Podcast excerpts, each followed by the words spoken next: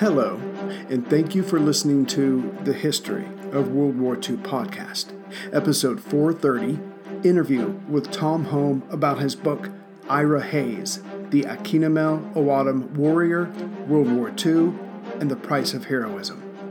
Tom Holm, Professor Emeritus of the American Indian Studies at the University of Arizona, the author of Strong Hearts, Wounded Souls, the Native American veterans of the Vietnam War, comes on today to discuss one of the sadder tales of an American hero who gave his country hope but was given little in return. Professor Holm, thank you very much for being with us today.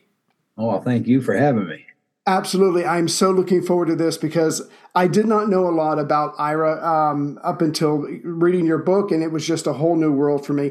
But I do need to say, you throw a lot of things in there. So by the time I finish reading your book, I feel like I got a pretty good start on medical school. Uh, you throw a lot of technical stuff. You you you have um, yeah. I feel like I'm almost ready. So you throw in a lot of stuff about what Ira Hayes was going through, uh, which which is, and you make this point in the book which is the sad irony is that because of World War One and because of World War Two, we do learn a lot about how to help these people, but yet we have to go through the wars for them to be affected for us to figure out this new branch of science, if you will. But if you could, please introduce us to Ira Hayes, and then we can get uh, everything going.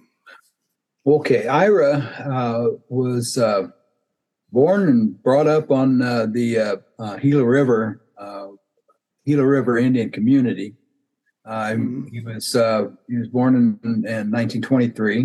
Mm-hmm. Uh, he he was educated in one of the uh, Presbyterian schools on on the uh, on on the reservation. Right. then he went to Phoenix Indian School mm. for I think a year and something, and then he went into the Civilian Conservation Corps uh, the Indian Division um, right. for a year, and then and then went in the Marine Corps.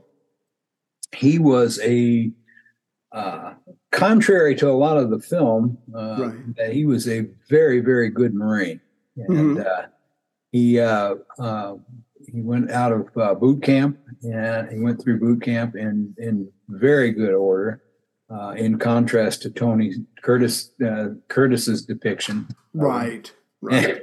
and and uh, was uh, you know was uh, admitted into jump school, um, which is uh, pretty rigorous training and. Uh, and actually, it was kind of one of those elite groups, like uh, the the Marine Corps at the time had two of them, and that mm-hmm. was the Raiders, and and then the the as they call them themselves the Chutes. Right. and so uh, anyway, he he uh, he does his time on uh, Bougainville, which was, uh, I, in many ways, uh, Bougainville is is kind of an overlooked campaign, mm-hmm. but it was a, a pretty rugged one. Uh, the jungle and the heat and the bugs and and right just about everything that you could think of being thrown at you at a, plus the Japanese. Right. And uh, that was uh, in 43 and so japan was was in uh, actually in pretty good shape uh, militarily mm-hmm. at the time and um, so uh, yeah bougainville was uh, was quite a campaign and i i wish that i only found maybe maybe two books uh, that really you know kind of got, got into it and then some of the marine corps official right documents as well um, he they uh, they got rid of the uh, the parachute and the Raiders units. Uh, almost uh, God, I, I, they weren't out of Bougainville very very long before they just they uh, uh, simply kind of canceled those out. And, right. and then he was he was part of the he was thrown into the Fifth Marine Division.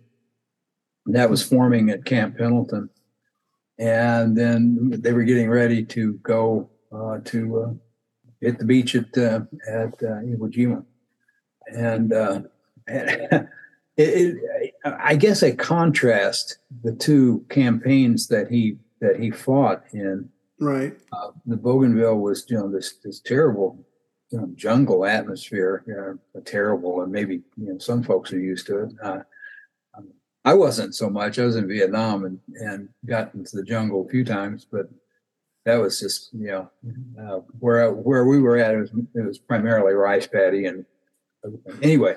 Right.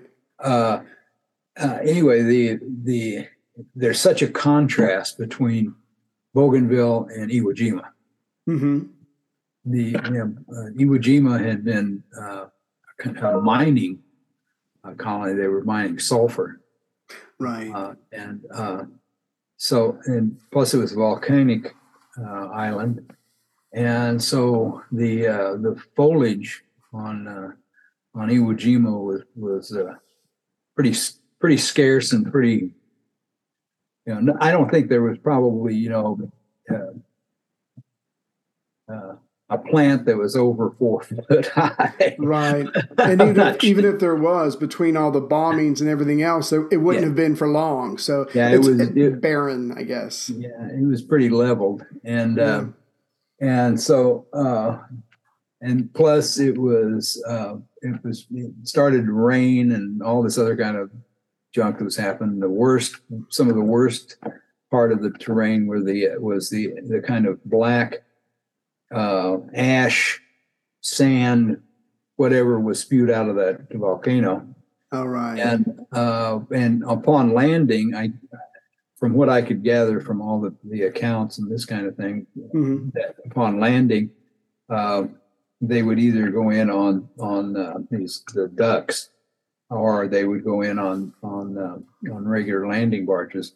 Uh, Ira was in the third wave uh, to go in, right? And um, when you when you got on the beach, apparently you just the the the, the this ash, this black ash, and the sand, or you know, whatever it was called, mm-hmm. uh, just kind of sucked you in. Right. And so uh, I, Ira said himself, he wrote a wrote a, a small uh, story about how he, you know, what his what his first uh, landing, uh, what what happened to him on first landing, and you know, he said it took two hours to go like uh, seventy five yards. Wow. I, I cannot imagine that. Can, yeah. Could I can I ask real quick because you said this at the very beginning, and that's something that I really want the um, the listeners to know is he was a, Ira was a very good Marine. Yes, he grew up on the reservation and he had a hard life and there was a lot of poverty, but if anything, those things make made him tougher. And to go from you know, almost a second class citizen in his own country to to be the kind of uh, Marine, this a soldier fighter, whatever the proper term is, that the Marines actually value. I mean, he, he proved himself time and again. So when I did watch that movie with Tony Curtis. I love Tony Curtis, but I got I got a little upset. I was like, that's he wasn't that simple minded, whatever. He was a true patriot, but but was it his was it his um, upbringing on the reservation, or was it more of the Presbyterian ter- church?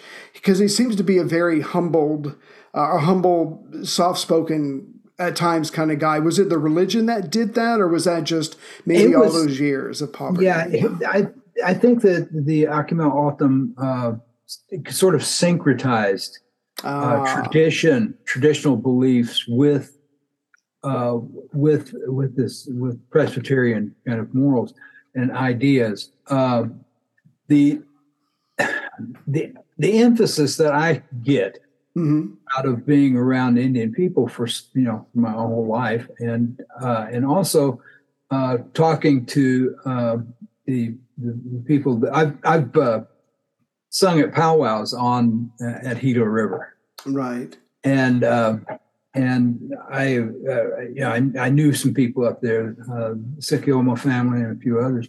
The, the kind of eth- ethics or virtues right. that that they they seem to to try to capture are are uh, the, the, the principal ones seem to be uh, generosity and honesty, mm-hmm.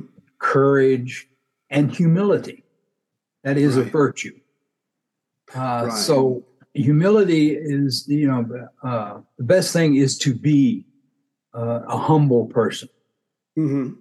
And and so uh, humility is is is very much uh, emphasized both in tradition and in many ways in the Presbyterian uh, dogma. Right. Uh, so it you know it's it's uh, it, it is a combination, and uh, what I have to say too is that warfare was practiced in a different way traditionally. Mm-hmm.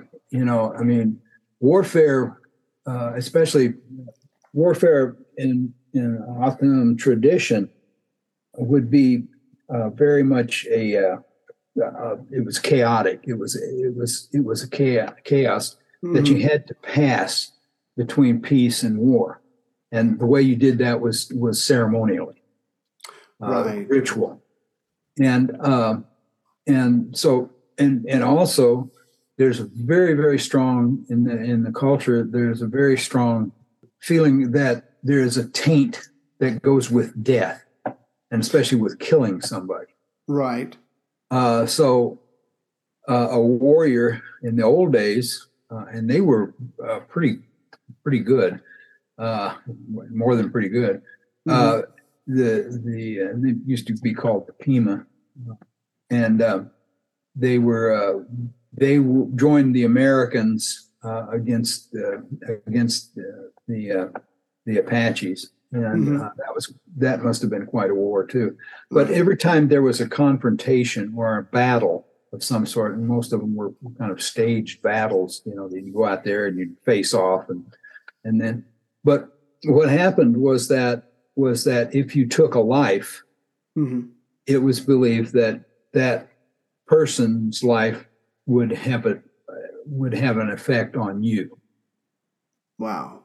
So it was it, it, you had to go and and leave the battlefield and then go through a 16 day ritual of of cleansing and mm-hmm. uh, what what, uh, what people call lustration. Right. And so uh, uh, you know that was you know to kind of help you out through this this sort of thing. By the time of Ira's um, service, mm-hmm. uh, those ceremonies weren't automatically done. Right. And right. so that was, I think, one of the causes of his of of his uh, trauma. I wrote a book, uh, God, twenty some years ago, mm-hmm. almost thirty now, um, about uh, about Vietnam veterans, Indian Vietnam veterans, and uh, the one thing that I found was that uh, there was a there were ceremonies that brought you back, and right. and it was it, it kind of mitigated a lot of the problems with associated with with being combat. You know, it, it kind of mitigated against the the uh, the survivor's guilt, and it mitigated against these feelings of depression and anxiety and things like that that you right. get with PTSD. So, uh, yeah. you know, he he returned, but there isn't there there aren't these kinds of of, of ceremonies in the Presbyterian Church. Right. If, if I could, if I could, prayer. That's what it was. Yeah, go ahead. Exactly. No, no, I, I apologize. But I'm glad you answered that the way you did because there's two things I want the people to know before we jump into the details of this. One, he's he's not some crazed war killer uh, who loves to go around, you know, cutting throats. This is not who Ira is. He, he grew up, you know, Presbyterian. He grew up on a reservation. He grew up, you know, having less than more. Uh, but on the other hand, there was a time in his people's history where they had, where they recognized what war can do to a person. And then, so they had processes, they had ceremonies uh, to, like you were saying, to help them go from that world back to the regular world. But that's not exactly done anymore. It's going to be prayer, you know, and, and with all due respect, prayer without some kind of professional counseling or something like that can only do so much. So that's the the, the catch 22 that Ira's gonna gonna be in.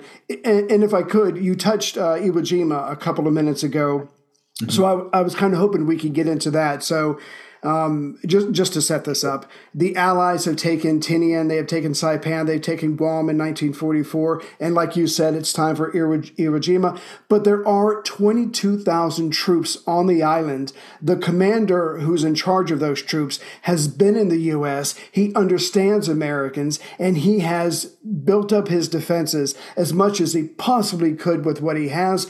And the major aspect of his defense, because he knows at the end he can't win, but if he can kill or wound or hurt as many American troops as possible. You know, the Americans, because they're they value themselves, they value lives, maybe they will be more timid in their attack. So he's got a plan, but it's going to call for a lot of bloodshed. Yeah, it, it's it's kind of classic attrition. There we go. Thank you. And yeah, yeah it uh, in in warfare, I've always thought this, and this is one of the things that that kind of you know I've, I've touched on before. Right. Uh, military weapons are very much different than the the the rifles and the shotguns I used when I was growing up hunting. Mm-hmm. Right. Uh, very very much different. Um, the uh, M1 Garand and uh, uh, Ira was carrying the uh, the Browning automatic rifle for a while, and then he switched over and got a got a hold of an M1 carbine. Right.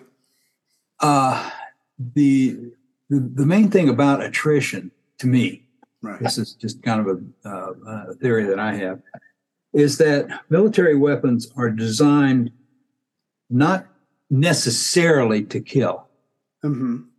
but to create uh, the the battlefield in which uh, casualties of any kind simply overwhelm uh, the ability of, of, of medical folks to right. handle them.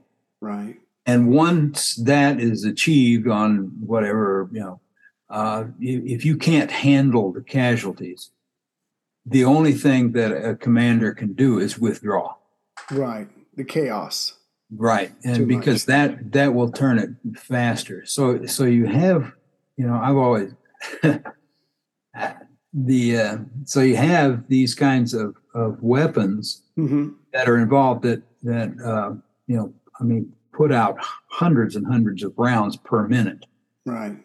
And uh, that was one of those kinds of things that that you that and then on top of that mm-hmm. These had they had um, a, a, a, tank that could and they also had uh, flamethrowers and tanks that were flamethrowers wow they, they, called them either ronson or or zippo right and uh, you know and uh, the flamethrowers are casualty causing God, you know, terrible, terrible casualties. Yes.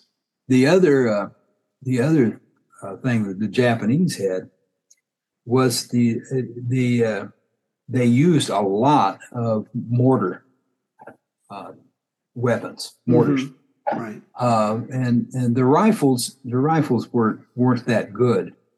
Um, a lot of them were these were older bolt action type rifles that wow uh, uh, Japanese commanders were just, you know, they were begging for better, better weapons. Uh, yeah. All, all, throughout the war. But what uh, what they would do is that they would they did create some of the strangest kinds of, of wounds and right. terrible wounds. Um, you know, six, I think it was six point five uh, uh, millimeter rounds that uh, that were barely jacketed. Let me put it that way. Mm-hmm. You know, they had a, a, pretty thin layer, and so what would happen, and this is just they would enter, and then they would fragment, so that so that you would have one entrance wound, and usually that was that was what they called a keyhole wound. Right. And um, because it yawed in in the air. Ah and uh, so it, it, that yawing wound.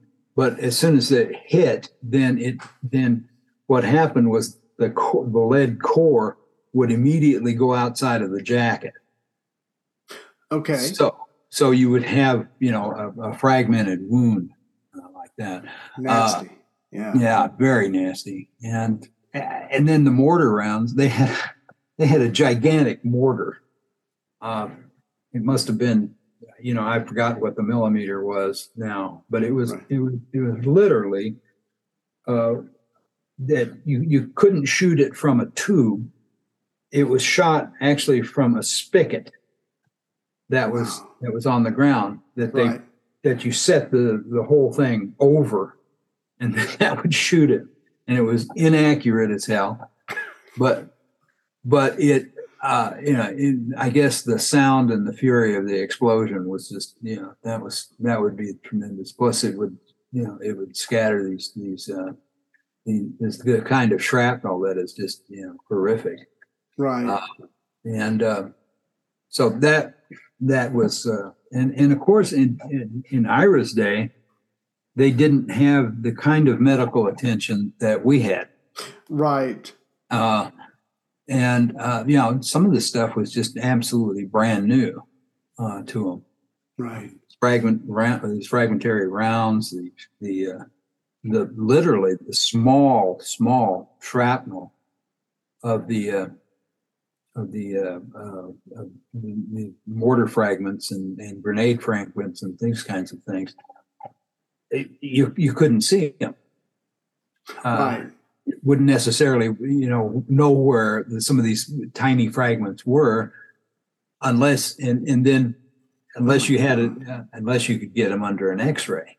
And Right. of course, that meant moving them back to a hospital ship because X-ray machines. I think they had one or two, some I don't know, uh, right. LSTs that were suited out for for uh, medical, but uh, the wounds were horrific, uh, and uh, and it was it, it, the fight on Iwo Jima was just slaughter on the mass scale.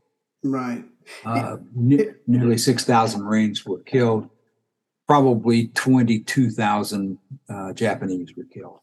That's that, that's incredible because and you were describing a second ago some of the weapons and the tactics that the, that the Japanese used and that's what Lieutenant General Tadamichi has got planned like you said he wants to mm. just make the Americans bleed and suffer so bad that maybe Exactly. they'll back up or they'll change their tactics because the Americans have the um, material superiority and I guess maybe the uh, the number numerical superiority. So so we're going to get into some more of the details and and this is kind of the one of the crux of your book. So we get to Mount Suribachi. Um, it's quickly isolated, like you said. Ira comes in on the third wave, and now it's time to take that height.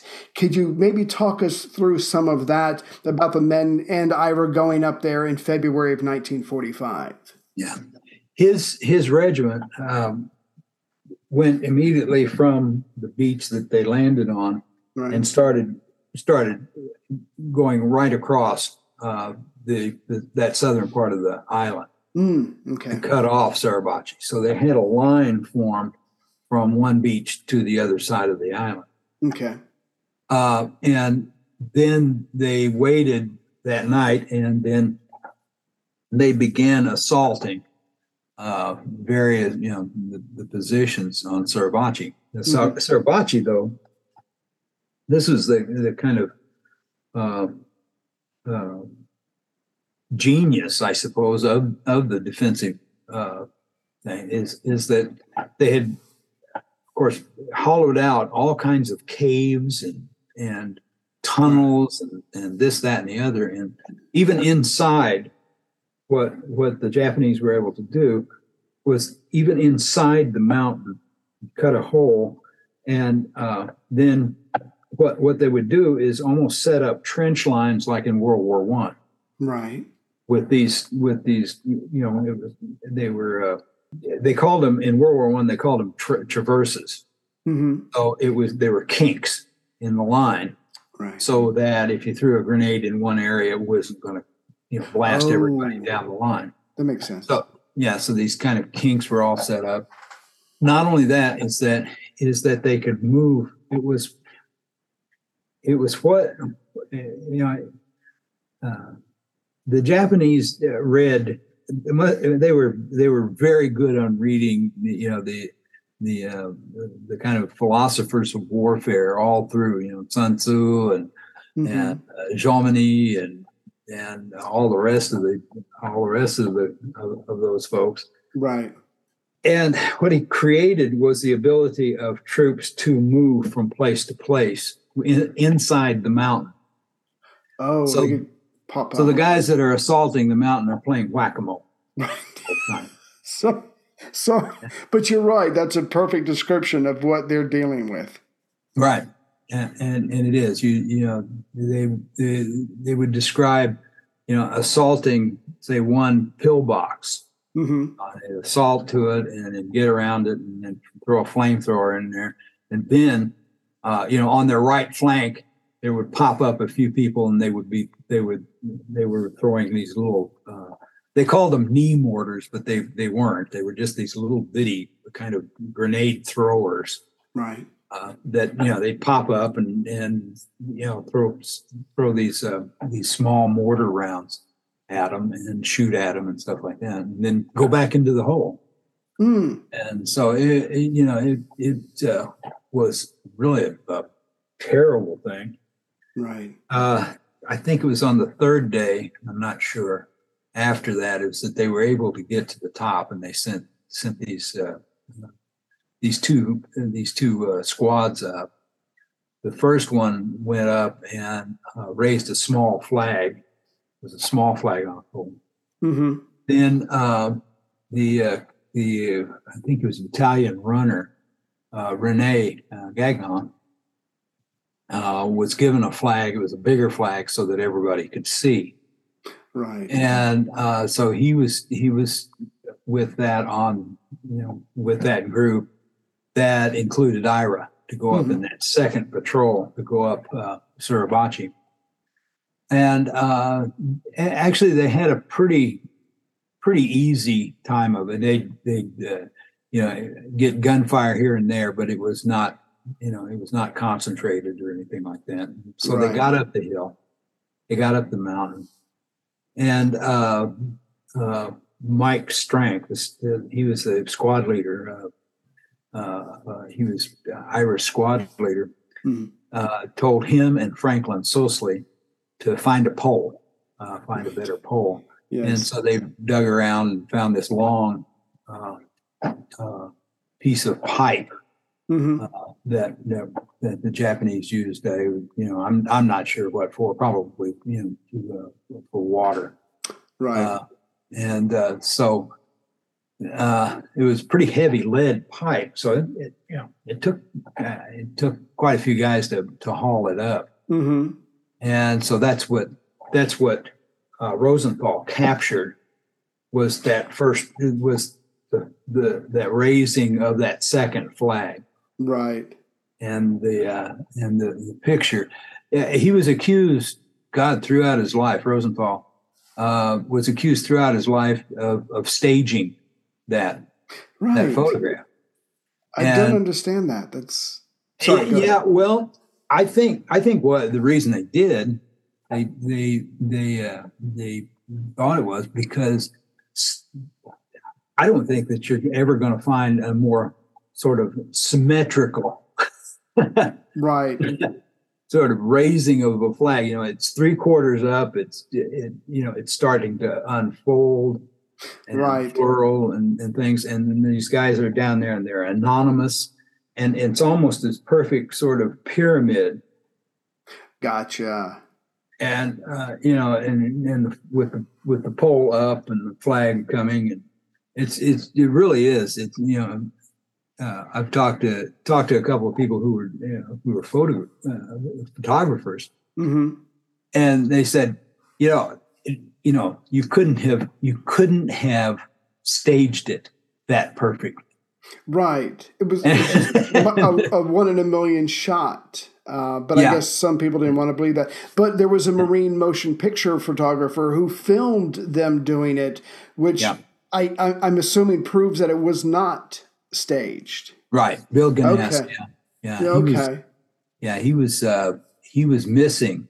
He, has been declared dead, of course. Uh, he was missing on on Okinawa. Uh, oh. But anyway, his film got back, and it, it, it's a really interesting film to watch because it's not that long either. It shows the it shows the pole going in place.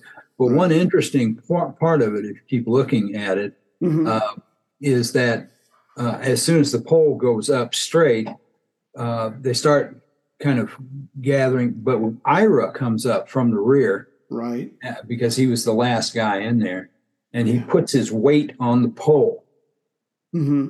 to put it down in the in the uh, uh, in the, right. the ground further. But it, yeah, it, it is. It's uh, uh, it's it, it's quite a film, uh, and it's almost it's yeah. almost. I think they were only standing you know a couple of feet away from each other, but it's right. almost at the same angle. Oh, gotcha. The picture in the film. I yeah. gotcha. Okay. And so it, it really does prove that it was, you know, it was not yeah. staged by him. This podcast could not exist without the help of sponsors like Yahoo Finance.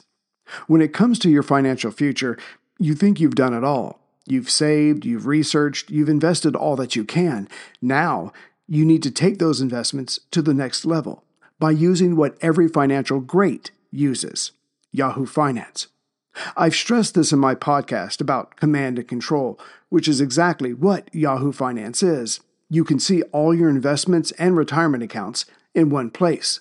You can consolidate your views from multiple accounts into one hub and access the expert analysis you need to tend to your entire portfolio with confidence. Yahoo Finance has been around for more than 25 years, and they've worked things out. You've got the tools you need right at your fingertips. I open up my Yahoo Finance, and within seconds, I can see how my stocks and investments are doing. And basically, investing, it's all about growth. And in order to grow, you need to know what's going on. For comprehensive financial news and analysis, visit the brand behind every great investor, yahoofinance.com, the number one financial destination, yahoofinance.com. That's yahoofinance.com. So the the um, the amazing thing that happens besides the actual photo itself, it, it, yeah, it's just one of those moments in time that could probably never be repeated in a thousand years. But eventually, FDR sees this photo and he's like, "Hey, I want those guys back. We got a, we got the seventh war bond drived, and I want these American heroes because it, it gave the Americans something to go. Oh, we are winning. We are accomplishing. Yes, we just lost thousands of men taking Iwo Jima, but but we're getting the job done. So it was very uplifting for the Americans. But this is the heart of the matter. This is the heart of your book. Could you, for us, because this is going to get all mixed up, but for now, I want to be able to give people names. Could you correctly identify the six men who helped? The correct identification mm-hmm. was there was Ira, uh, Mike Strank, Harlon Block, uh, Franklin Sousley, uh, and uh, I think his name was Keller. These right. these two last two that I'm going to give you are the ones that they were identified much later. Right. Okay. And, that makes sense. Uh, yeah, it was uh, Schultz. I believe his name was Frank, mm-hmm. and then I think it was Harold Keller. I'd have to look. I'd have to look it out. I'm not too sure about Keller, but Schultz was definitely a part right. of that. The thing of it is, is that Jack Bradley and and uh, Rene Gagnon were not in the in the actual photograph. Right. But uh, and Ira did raise, you know, uh, a point because uh, one one guy was misidentified as as the person who was putting the flag into the ground, mm-hmm. the guy in the lead, and uh, he was identified as somebody else, and I forgot the name. You know, just I haven't. I, I got to sure. read the book again. Sure, I understand. But uh, but Ira kept wanting to identify him, he says he, you know, he was his, that was Harlon Block, right? And Harlon Block was one of one of uh, one of Ira's really good friends, mm-hmm. and, and, as was as was Franklin Sousley. Uh, there's a great story about Franklin Sousley. Um, Franklin was was this you know country boy from Kentucky, right? And uh, he he and Ira got along really really well Ira, the kind of veteran because he'd been on Bougainville and this kind of thing. Mm-hmm. And Franklin, because he this was his first this was his first uh, uh, combat, right? And uh, Ira apparently before they went up on uh, on Suribachi, Franklin was in the first uh, patrol to go up, mm-hmm. and Ira was sitting there, I guess, with him or something. And Ira put together a whole bunch of little mounds, like graves. Yeah. And and yeah, and then pointed at him like, you know, this is you, you know, to, to Franklin. And and wow. it's something that old vets do is kind of tease and right, and, you know, and do this kind of thing, you know. And and Franklin uh, uh and Franklin before before they said saddle up and we're going up the hill, mm-hmm. Franklin reaches over there and messes the the you know uh, mm-hmm. Ira's Ira's little uh, play uh, graveyard up mm-hmm. and, and, then walks up the hill. And then of course Ira has to follow uh, the in the second patrol. Right. Oh my god. So so because there's the six people, um, uh, I think two or three of them are going to die in in in, in the coming three, days. Yeah. Three uh, coming because yeah, the war is still going on. Iwo Jima still hasn't fallen. It's just Mount Suribachi that's been taken. But and and and this is the part of the interview that I've been looking forward to.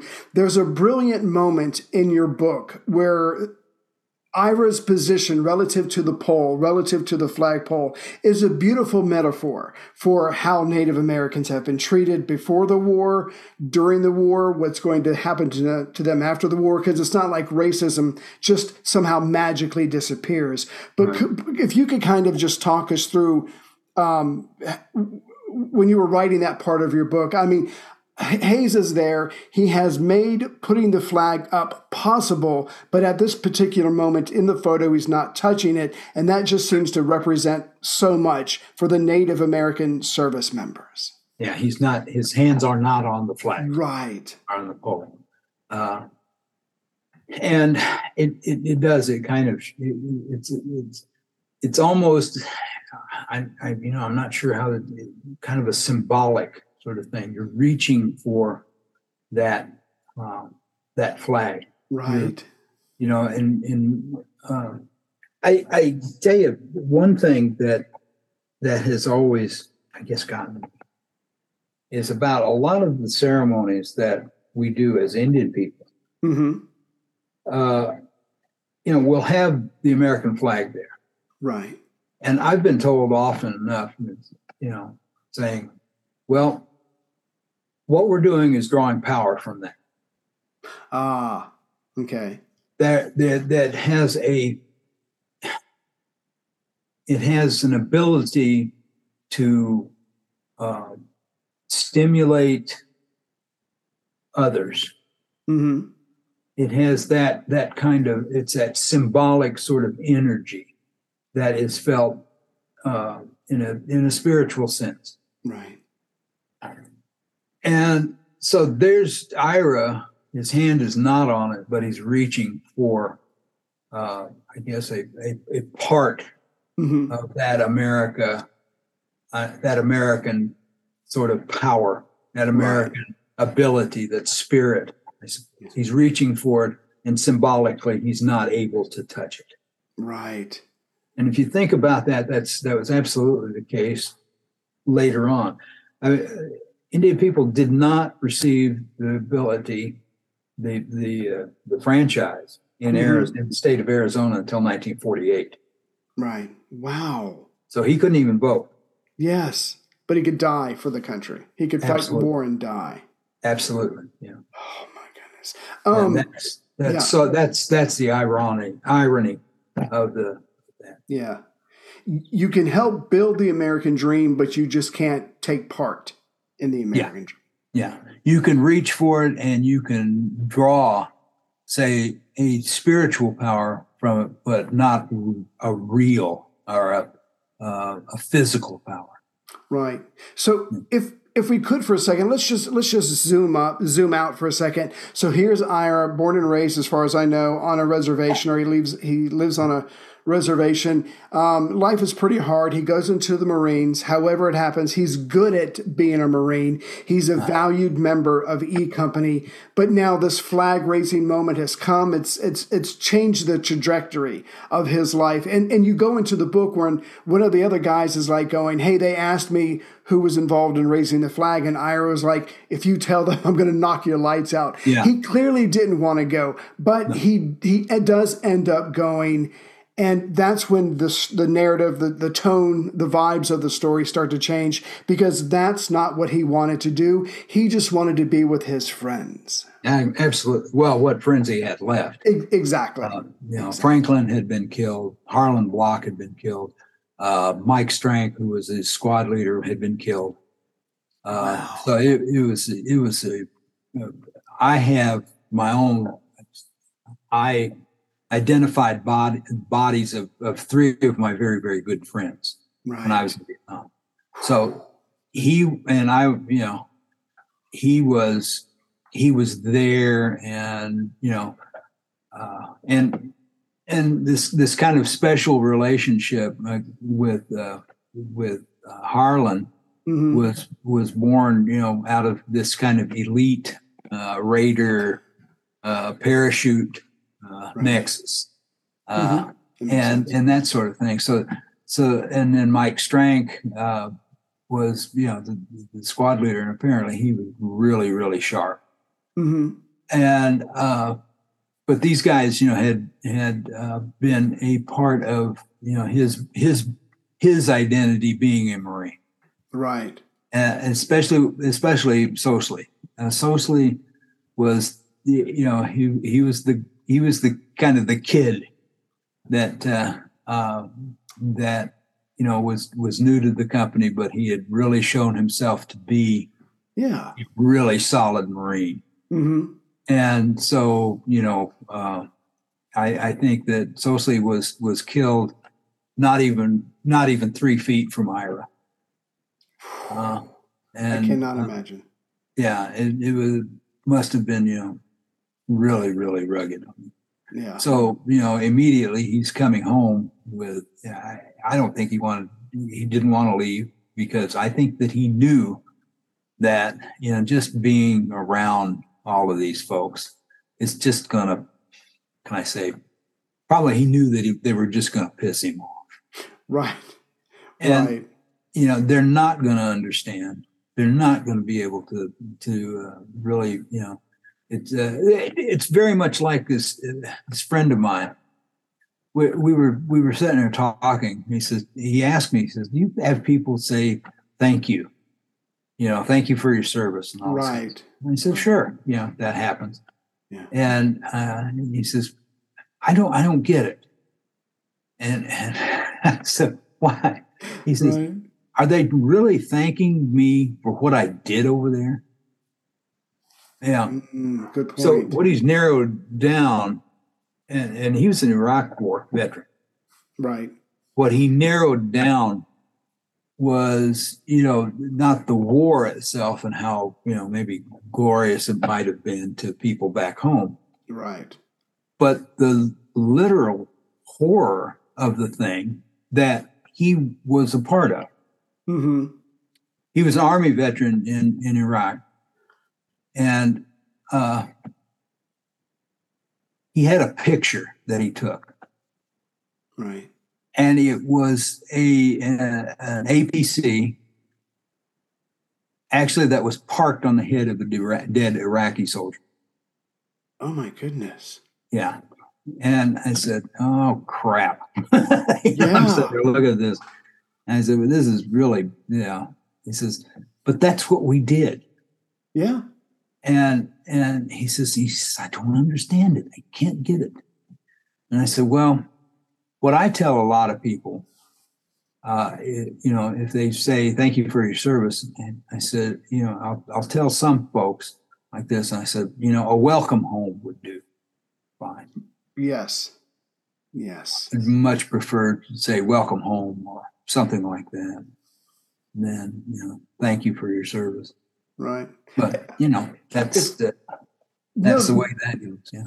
You know, that's a very good point because that's what you'd rather hear. You're the person who's been in it. My brother is in the uh, in the military, and he he went to the to the Middle East and fought as well. And basically, he said to me pretty much what you said. You've either been in it or you haven't. There's right. no in between. There's no books. There's no movie. There's no TV that's going to do enough to describe it. So you're either and, and you're right. I mean, he's going to be he's going to be shaking hand. Ira's going back to the United States with two other gentlemen. We'll get to that in a second. But he's going to be shaking hands. He's going to be smiling. This is so far removed from what he's been experiencing for the last couple of months um, and and again, it comes down to your the your comrades, your brothers in arms, and you want to make sure that you help them and they help you get through the war. But that's not what he's doing now. He's he's got his dress on, he's smiling, he's waving at the cameras, and that's not.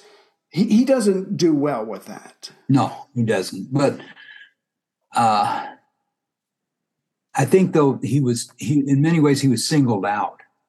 Right. Oh, right because he was uh, native, and so he's singled out as as this is the you know one of the things I wrote an article a long long time ago um, about World War II mm-hmm. uh, native veterans, and and what it was was that in in many cases, I mean, they really played up the. Uh, right. Uh, the uh, entrance, you know, in the service by, you know, by uh, by indigenous uh, folks, mm-hmm. and they really played it up because it was a really good sort of commercial for the war. Absolutely, good. You PR. know, was, ah, here we got these brown folks out here fighting the war, you know, against them Nazis who right. were trying to kill people and uh, you know this Japanese empire that's really you know uh, that's gone off uh, uh the board. It, mm-hmm. it, it, kind of gives a little bit more, uh, I guess. Uh, I'm trying to search for the word. It, gives a little bit more feeling to the cause, or right, you know, yeah, legitimacy, I guess. exactly we're all united against the common enemy. Exactly. Kind yeah. of thing. Yeah. Even though they're they're of course excluding black uh, soldiers. Right. Integrating into yeah. Yeah. You know how to book flights and hotels. All you're missing is a tool to plan the travel experiences you'll have once you arrive. That's why you need Viator. Book guided tours, excursions, and more in one place. There are over 300,000 travel experiences to choose from, so you can find something for everyone. And Viator offers free cancellation and 24 7 customer support for worry free travel. Download the Viator app now and use code Viator10 for 10% off your first booking in the app. Find travel experiences for you. Do more with Viator. That would have been too much. So he doesn't do well on the tour. Does he start drinking then, or uh, I'm trying to remember.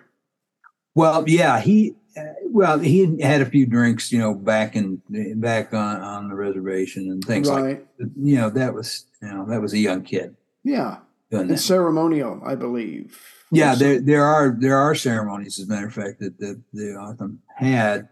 Mm-hmm. Uh, but there was there was also a, a, a very strong sort of uh, Presbyterian admonition against drinking too. So right. it was they were you know kind of caught in that uh, in that juxtaposition, I guess. Sure. But um, but Ira, though, um, the, the the way I can explain it is that back in the day, if you had well, what they started calling uh, was you know the the thousand yard stare or uh, uh, combat neurosis or right. you know, something like that. They didn't really, you know, have uh, have a word for it.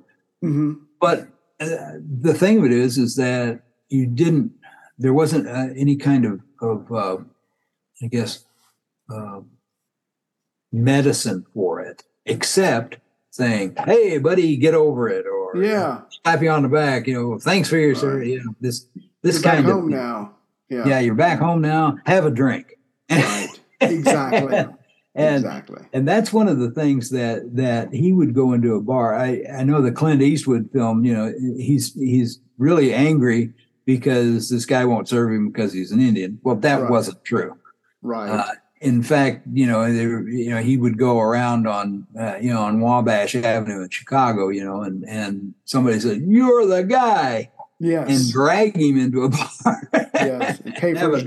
drinks. Yes, Uh, not only that is that uh, Keyes Beach, he was kind of the the chaperone for the three.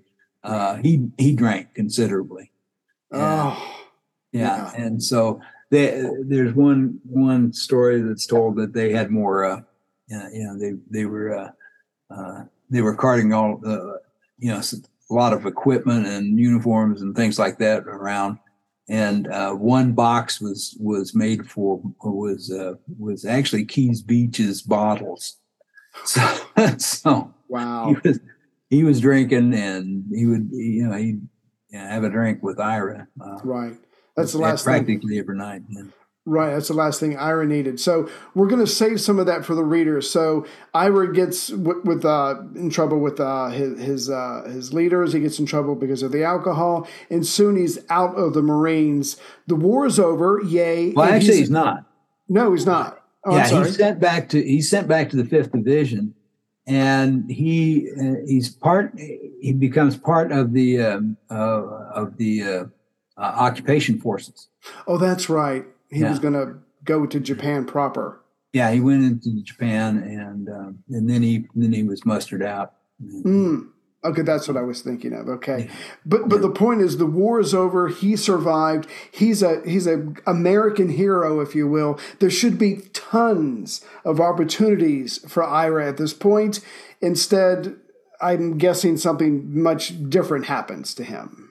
yeah, there's not much opportunity. He becomes, uh, he, you know, he he becomes a you know agricultural worker. Uh, he takes a few jobs as a carpenter because he learned carpentry uh, in in the uh, uh, civilian conservation corps.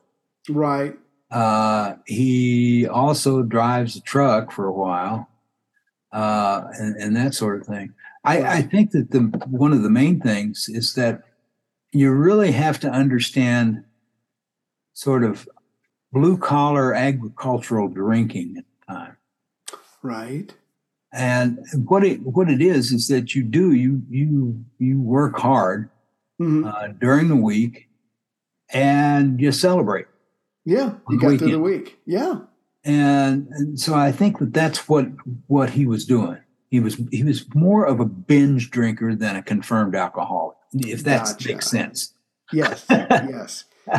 He was able to get through the day, and then yeah, Yeah. yeah, okay. Yeah, he he he can do his work, but you know, and then and then uh, you know, Friday night comes, and, and you know, it's time to it's time to go out and drink with your buddies. yeah. Now, the other thing, though, is that when he gets back to Arizona, especially, well, when he's in Chicago, when he's out in Los Angeles, uh, you know, he's got he's got the, his name and his picture all over the papers, Yes. and uh, they have singled him out more than anyone, Right. uh, than you know any of those three. Um, well, uh, Bradley was having was with having you know building a family, and he he was uh, you know he had a job, and later on he owns a funeral home, so he's he's quite a success yeah. comparatively. He still he still had PTSD, Sure. Sure. uh, but uh, it, it's kind of strange because because the the Veterans Associ- Veterans Administration, even though the Jack Bradley had PTSD, they probably would not have compensated him because he was he actually had he he actually had a marriage that lasted, so- Right. had a job and the, the whole thing. right. But anyway, that's that's you know not uh, that's not part of the book. But uh, Rene had a very difficult time as well Mhm. uh, because he's also the hero, and he really thinks that, that he's going to be able to cash in on that, yeah. but he How didn't. Right. But Yeah, he had a janitorial job at best. Yeah. Right. But this is what I got really angry at the, in this part of the story because on one hand, Ira's an American hero. People are asking him for autograph or the hey, you know, you you you uh, you were in the picture. Let me buy you a drink or whatever. But at the same time, that somehow doesn't translate to a wonderful opportunity or hey, let's make you a spokesperson or salesperson for our insurance company and you'll make a lot of money. No, he's he's working on a cotton farm. He's he's he's got he's driving a truck or whatever. I mean, the guy yeah. is paycheck to paycheck. Yeah, exactly. So, jeez, uh, I, yeah, yeah. It, it's uh, uh, he he does have a rugged life. Of course, it was a rugged life anyway on on the on the reservation. Exactly. That, that's the point. Nothing he he could sacrifice for his country, but nothing improves for him. That's yeah. uh, anyway. Again, well, particularly particularly because uh, they had more or less siphoned off the, the the water from the reservation. That's right. That was another thing. Oh my, uh, yeah. Um, when when you read this book, ladies and gentlemen, uh, there will be there's social issues, and then there's histories where America has been less than good to certain groups of people. But I and I'm glad you included that context because it really helps explain the struggle of Ira and his people, and the people that came before them, and the people that are going to come after them. But then, yeah, he has he has yeah. kind of a historical uh, and uh, warfare uh, and uh, poverty trauma all yes all the way through it's like it's like a royal flush everything bad that can yeah. happen to it almost happens to this guy and at one point he moves into a, a house or a small house that, that was a part of a japanese internment camp i mean just the right. ghosts of the it was in that area yeah yeah, yeah. Oh my goodness! I'm, I'm sorry. I just remember that. But potentially something good happens. Hollywood comes calling. Yeah. He's going to yeah. be in a John Wayne movie. How can this not turn out to be great for him? And I think uh, was it Ira Bradley and Gengan, I'm not sure how to say his name, G A G yeah. Gagnon are in the movie as well. So hopefully this is the beginning of a much better future for Ira. Right. Well, didn't work out that way because no. I mean he was only on the set, you know, for well, not very long at all. Yeah. Mm-hmm. It comes down to uh, uh, John Wayne is shot and he hands the flag over, you know, to these guys and says, right. okay, go up the mountain. And uh, then it shows him dying and and then the flag raising. right. you know, it, it, it's a, uh, you know, it, it's a pretty typical John Wayne kind of thing, you know. Yeah. Uh, you know, and John Wayne, it, it, was, I think it was the first one that he gets killed in. Oh, but, so it was a big deal in that yeah. sense. Okay. So, so, you know, here he is dying. Here, take the flag. Yeah. You know, and he's dying. Flag goes up when he dies. You know? Yeah, but it, it's, still. Of, it's still John Wayne central centered. It's still, oh, yeah. uh, yeah. and of course, and you mentioned this in your book. He's considered for a Best Actor award. What yeah. does Ira get?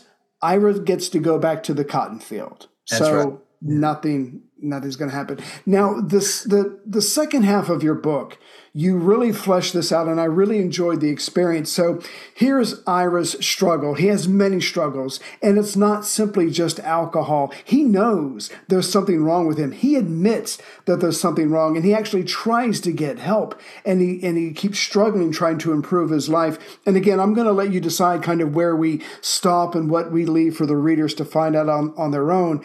But if you want to talk about any part of his life, you know, after the John Wayne movie, what he's struggling with, the, uh, the, the, the theme of racism that affects his life.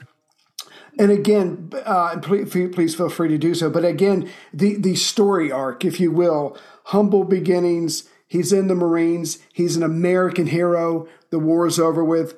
He goes back to the reservation, and it's it's like the war could have never have happened in his except for the PTSD, and his life would not have changed. Yeah, that's true.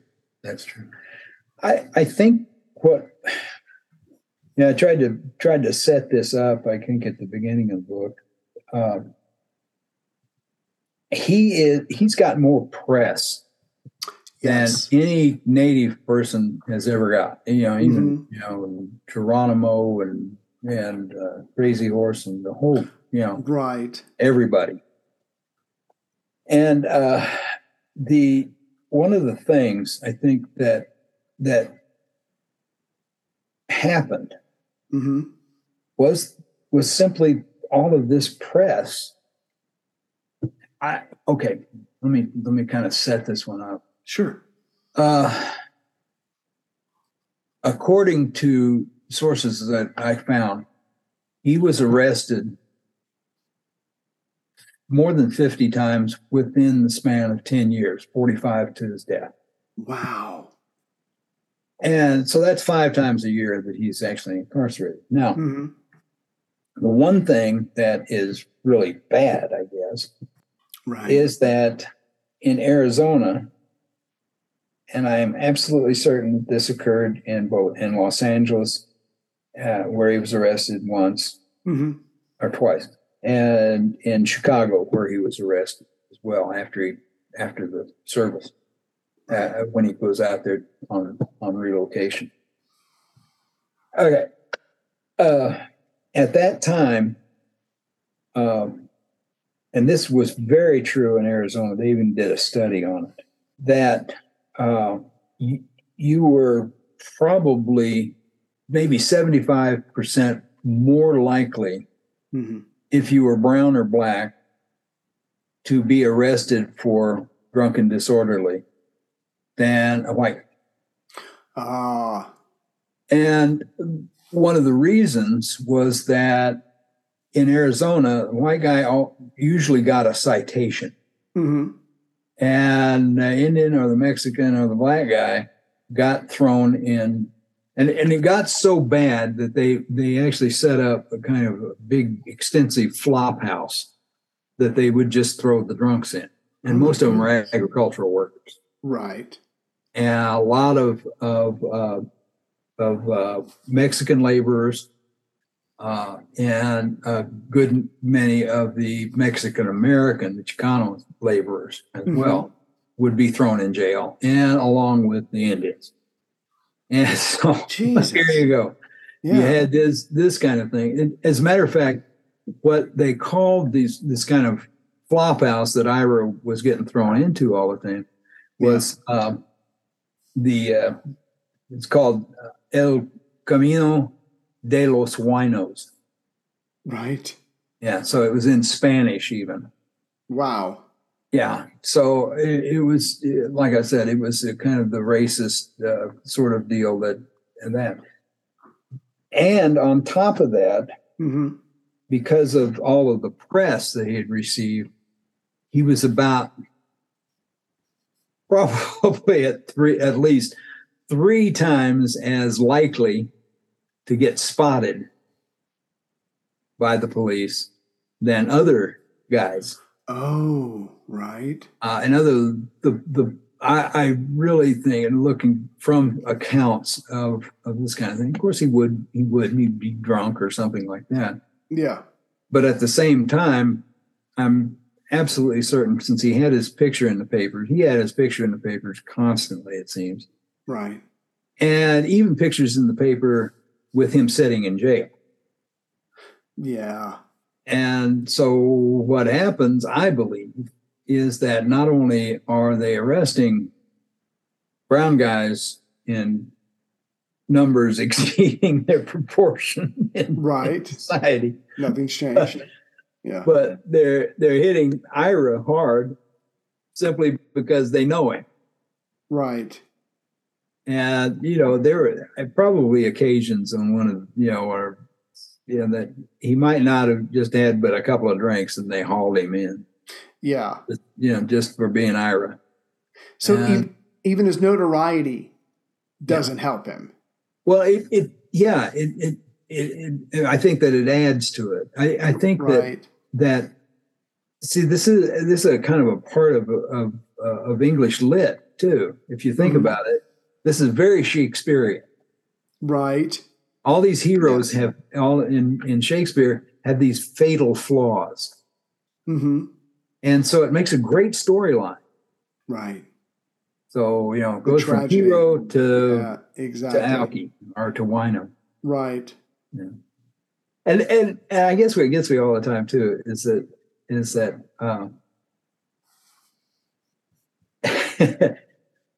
because of the the labor that that these guys did, the brown guys that are getting thrown in jail, because of the labor that they did, they couldn't afford real, you know, heavy alcohol.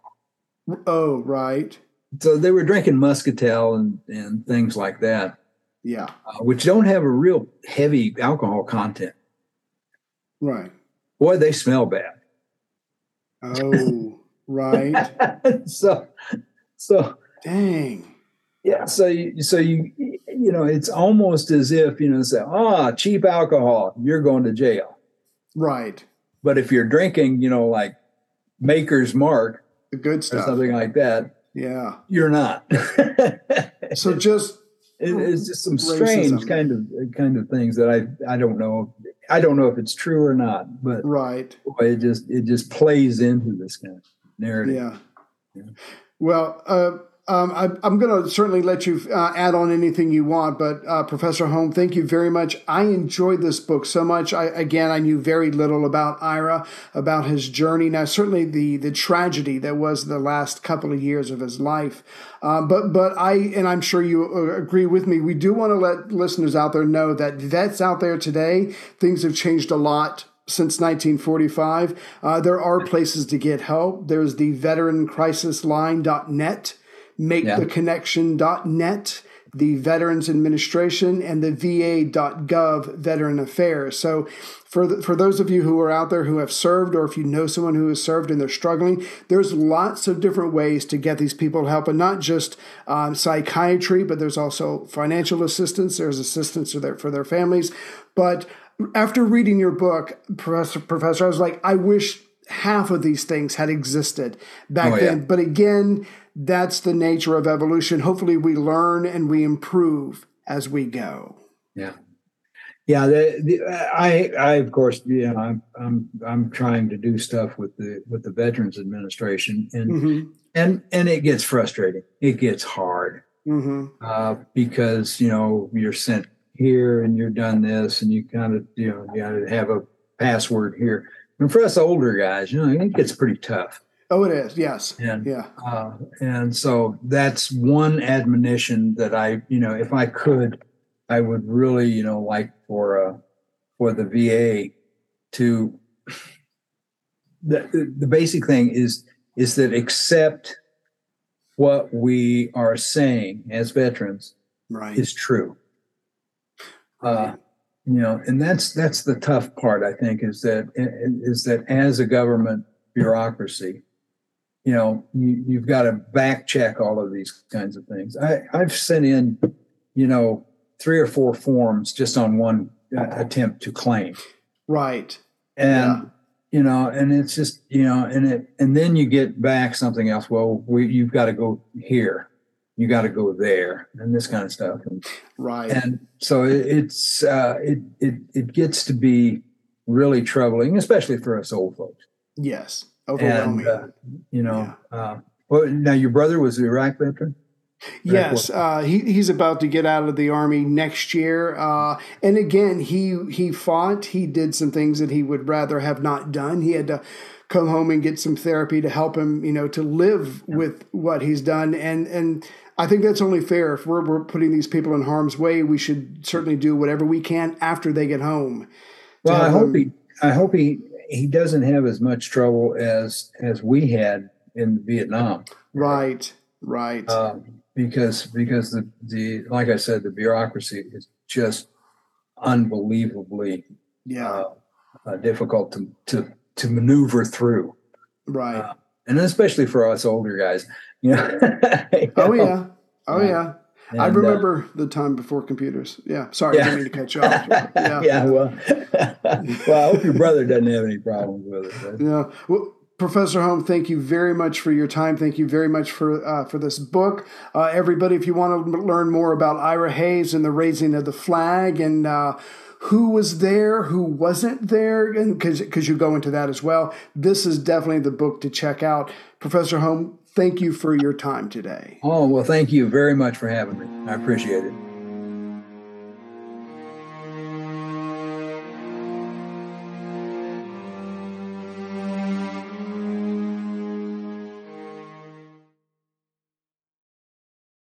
Without the ones like you, who work tirelessly to keep things running, everything would suddenly stop. Hospitals, factories, schools, and power plants, they all depend on you. No matter the weather, emergency, or time of day, you're the ones who get it done. At Grainger, we're here for you with professional grade industrial supplies. Count on real time product availability and fast delivery. Call clickgrainger.com or just stop by. Grainger for the ones who get it done.